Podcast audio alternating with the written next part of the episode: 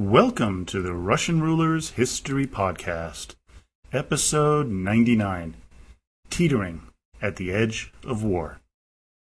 Well, before I get into today's podcast, I want to apologize to all of you for not having an overdrive episode last weekend, and it's because sometimes life happens and things just got in the way that just didn't allow me to get a podcast out. And most notably is that I'll be doing uh, some health seminars in Australia uh, next year in February.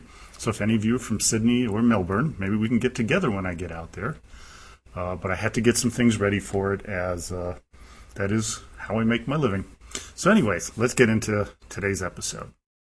Last time, we recounted the events leading up to the Americans discovering the presence of missiles in Cuba and how the plan to place them there was hatched. U.S. President John F. Kennedy and his team met on October 16th at 11:15 a.m. and determined that there would be no toleration of the missiles in Cuba, and whatever way it would be done, they had to go. Soviet Minister of Foreign Affairs Andrei Gromyko was scheduled to meet with Kennedy on the 18th, along with U.S. Secretary of State Dean Rusk. At first, Cuba was not discussed, as Gromyko only talked about the German issue. But he was suspicious, as the President and Rusk were very tense. The Americans gave Gromyko, quote, every opportunity to confess knowledge of the Soviet missiles in Cuba. He didn't. Gromyko then pulled a terrible blunder. He sent two cable messages to the Kremlin, one that hinted that the Americans knew, and the other, utterly unbelievable, said that the Americans were okay with the situation. Well, members of the American ExComm advisors to the president voted 11 to 6 to blockade Cuba. Robert Kennedy, the president's brother, recommended that the term quarantine be used instead, as it was less provocative. Airstrikes were being heavily pushed by some, like Air Force Chief of Staff Curtis LeMay on October 21st, but Kennedy decided on the quarantine instead. The evening of October 22nd, the president had scheduled an address to the nation at 7 p.m. Anatoly Dobrynin, the Soviet ambassador to the U.S., was summoned to the State Department at 6 p.m. to be given the president's speech. Dean Rusk recalled, Dobrynin seemed to age 10 years while we were talking. And at the same time, the U.S. ambassador to the Soviet Union, Foy Kohler, delivered the mes- message to Khrushchev. The speech given by the president recounted Moscow's deliberate deceptions, declared a quarantine of Cuba, and called on Khrushchev to halt and eliminate this clandestine, reckless, and provocative threat to world peace and to stable relations between our two countries. Khrushchev was called on October 22nd, and he told his son, quote, They've probably discovered our rockets. Nothing else would explain it. Berlin is quiet. If they were about to invade Cuba, then they would be quiet too. Sergei asked what would happen next. I wish I knew. The missiles aren't operational yet. They're defenseless, and they can be wiped out from the air in one swipe. Khrushchev picked up the phone to the Kremlin. Call round to all Presidium members and tell them to gather at the Kremlin in an hour. What's it about? I'll tell them once they're there. Invite Malinovsky and Kuznetsov too. At the Presidium meeting, Khrushchev looked at Malinovsky and said, You blew it. Just as the defense minister was about to object, Nikita said, There's nothing to say. Stay in your seat. Meeting with the fellow members of the ruling committee, the orders that were being debated went back and forth, especially when it came to the discussion about whether to allow the Soviet soldiers to use nuclear devices in retaliation in case the U.S. invaded or bombed the island. The Moscow elite were all nervous, awaiting Kennedy's response. Troyanovsky translated the president's letter to Khrushchev. Immediately upon learning that a quarantine had been ordered, Nikita shouted, We've saved Cuba! Khrushchev then began to work on a reply. He responded by denouncing Kennedy's, quote, serious threat to peace and security and his naked interference. He further demanded that the U.S. president renounce actions pursued by you, which could lead to catastrophic consequences for peace throughout the world. By 4 p.m. of the 23rd, orders given from the Kremlin canceled all military leaves and increased combat readiness for all Soviet troops. The world was now holding its collective breaths. The CIA reported troubling information to the President of the U.S. More ships from the Soviet Union were still heading to Cuba. Would they stop in the face of full naval quarantine? Would there be an armed confrontation? Neither side knew. Kennedy sent a short message to Khrushchev asking for prudence and cooler heads and to observe the quarantine. Robert Kennedy went to the Soviet ambassador Dobrynin's office to confront his adversary. Things went back and forth until, as Kennedy headed out the door, he asked Dobrynin what the Soviet naval, naval commanders would do when confronted. The ambassador replied that they would, quote, not obey anyone's unlawful order to stop and be searched on the high seas.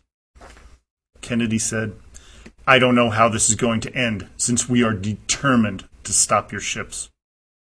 But that would be an act of war, Dobrynin replied. Kennedy just walked out of the room without saying another word. Dobrynin conveyed the conversation to Moscow. No reply was forthcoming to, to what some of Khrushchev's advisers called his confusion over the American response. At 10 a.m., October 24th, the U.S. Strategic Air Command raised the alert status from DEFCON 3 to DEFCON 2, one step below outright war. Bombers all over the world were loaded with atomic weapons, and many were in the air. Missiles were being prepared for launch. The next step was now up to Khrushchev. The Soviet premier kept going back and forth, ordering ships forward and halting some of them. But then, just before the American deadline, all ships near the quarantine area stopped, with some turning back. Khrushchev sent off an angry letter to the Kennedys, asking, Who asked you to do this? And in your heart you recognize that I am correct. I am convinced that in my place you would act the same way. Try to put yourself in our situation and think how the USA would react to these conditions.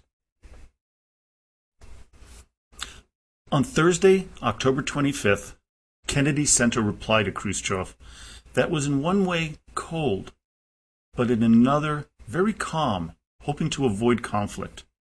According to Nikita's son Sergei, his father was touched and impressed by the letter. So much so that when the Presidium met that afternoon, Khrushchev decided against any more confrontational rhetoric between Russian forces and the U.S. As Taubman puts it in his biography of Khrushchev, quote, in the past, Khrushchev had rattled rockets to get out of tight spots, but his atomic bluster had always been bluff, and now that bluff had been called.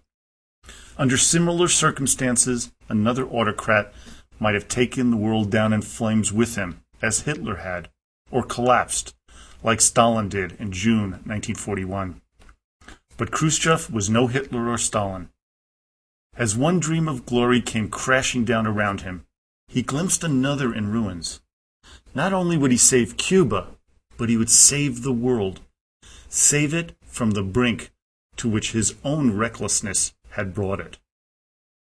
The following day, the United States was going ahead with their plan to invade Cuba, with many on the Joint Chiefs of Staff clamoring for airstrikes. Kennedy, to his credit, kept his cool, refusing to strike, instead hoping to make a deal with the Soviets. When Khrushchev had gone to bed the night before, he fully expected the U.S. to have backed down. When he awoke to read the intelligence reports that the U.S. was readying an armed response, Khrushchev, according to Kuznetsov, looked like he, quote, dropped a load in his pants. Problem was, it was rumor and not solid intelligence. A Russian bartender in Washington, D.C. had overheard a conversation between two American journalists talking about covering an invasion. KGB agents in D.C. mistakenly confirmed the imminent invasion report, which was sent to Moscow, causing the concern. Khrushchev bluffed his way into the crisis, but there was no way to do that again in order to get out. Khrushchev dictated a letter vague in details, but clear of intent. The Soviet Union would pull the missiles out if the Americans promised to stay out of Cuba. October 27th opened with Khrushchev in a much better mood, as he felt that if the Americans had not invaded yet, they would not do it at all, and then he could make one more demand to remove the U.S. missiles in Turkey. Sending the New Deal to the Americans was one thing. To publicly announce it was another. It was yet another blunder by Khrushchev, as he hadn't anticipated the problems it would cause. If the U.S. president had agreed to that publicly, it would have shown great weakness. Robert McNamara, the Secretary of Defense, was furious. But Kennedy was okay with the deal, as the U.S. really didn't need the missile bases in Turkey. But he wasn't ready to make the deal quite yet. A letter was sent to the Soviet Foreign Ministry agreeing that if the Soviets remove, quote, all weapons systems in Cuba capable of offensive use, the U.S., after UN verification, would give assurances against an invasion of Cuba. The message was sent at 8 p.m. Saturday, DC time, and delivered at 10:30 a.m. Sunday, Moscow time. But just when you thought all was going well, things almost went completely haywire. On the morning of the day the agreement was received in Moscow, an American U 2 spy plane mistakenly strayed into the Soviet airspace over the Chukotka Peninsula. Jets from both countries were scrambled, but because the region had absolutely no strategic significance, Khrushchev brushed off the incident as inconsequential. No, crisis wasn't over yet, as another U 2 spy plane, this time piloted by Major Rudolf Anderson, was shot down over Cuba killing the pilot. Lieutenant General Stepan Grechko had asked permission from Moscow to shoot down the plane, but before he ever received a reply, he or someone else gave the command. Khrushchev and Kennedy were shocked by the incident, with both being under increasing pressure to escalate the tensions yet again. Both decided that cooler heads must prevail. McNamara concluded, quote, we're going to send surveillance aircraft in tomorrow. Those are going to be fired upon without question. We're going to respond. You can't do this very long. So we must be prepared to attack Cuba quickly. If we do this and leave those missiles in Turkey, the Soviet Union may, and I think probably will, attack the Turkish missiles. We cannot allow a Soviet attack on the Jupiter missiles in Turkey without a military response by NATO. Going off script a little bit here, they understand we were that close to total nuclear war at this very moment. Now, Khrushchev knew that because of the incident, that if an officer could decide on his own to launch a missile without prior authorization, things could go to hell in a handbasket quickly with potentially disastrous results. When Malinovsky told Khrushchev that Soviet troops followed orders from Fidel Castro in shooting down the plane, Nikita exploded.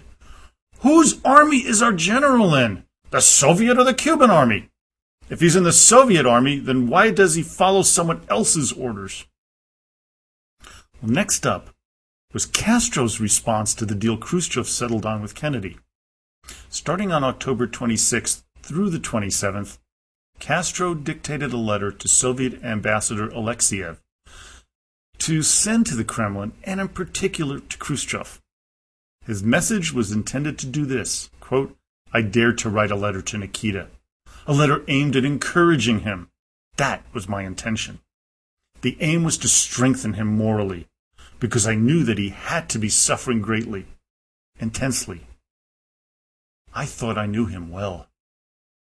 The message that Castro sent, though, was, quote, if the imperialists invade Cuba with the goal of occupying it, the danger that aggressive policy poses for humanity is so great that following that event, the Soviet Union must never allow circumstances in which imperialists could launch the first nuclear strike against it.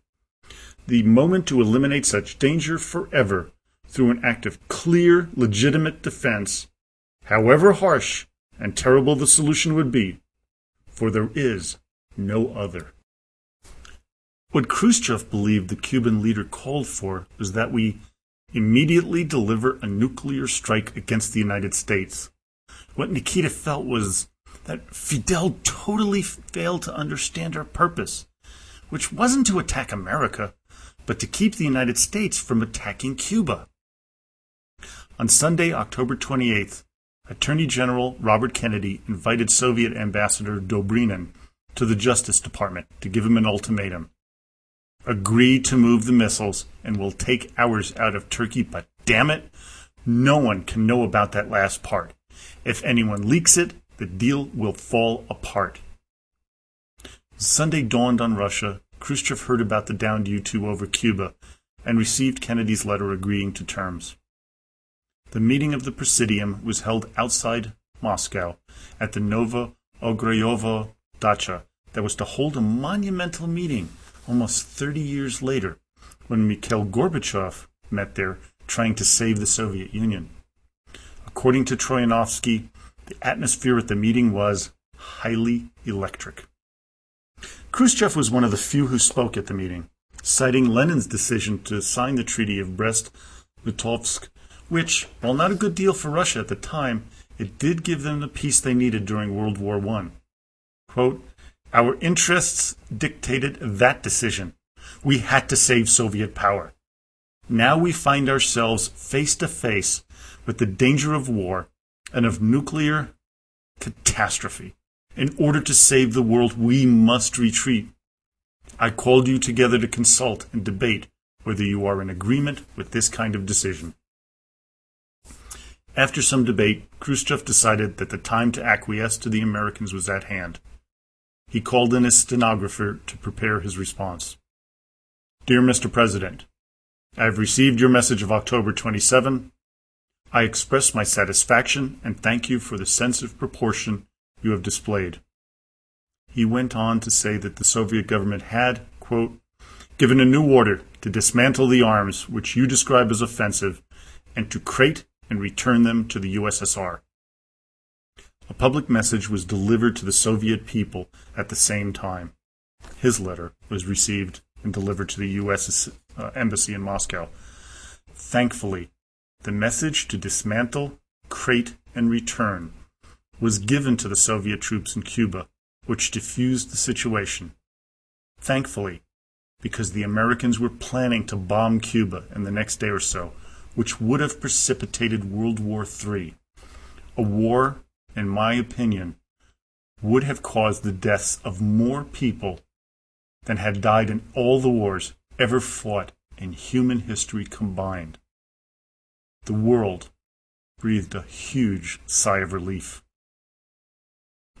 Join me next time as we recount the last days of Nikita Sergeyevich Khrushchev as the head of the Soviet Union. Actually, make that two episodes from now, as episode number 100 is up next after the Overdrive episode, where I'll answer a bunch of questions posed to me about Russian history from many of you, my loyal listeners. And I have to say, some of them are extraordinarily interesting. But there's still time, if you'd like to ask a question, where you can go to the uh, Russian Rulers uh, website at russianrulers.podhoster.com or join us on Facebook. We have a growing community there at the Russian Rulers History Podcast fan page where you can ask a question, make a suggestion, leave a comment. But as always, до свидания и спасибо большое.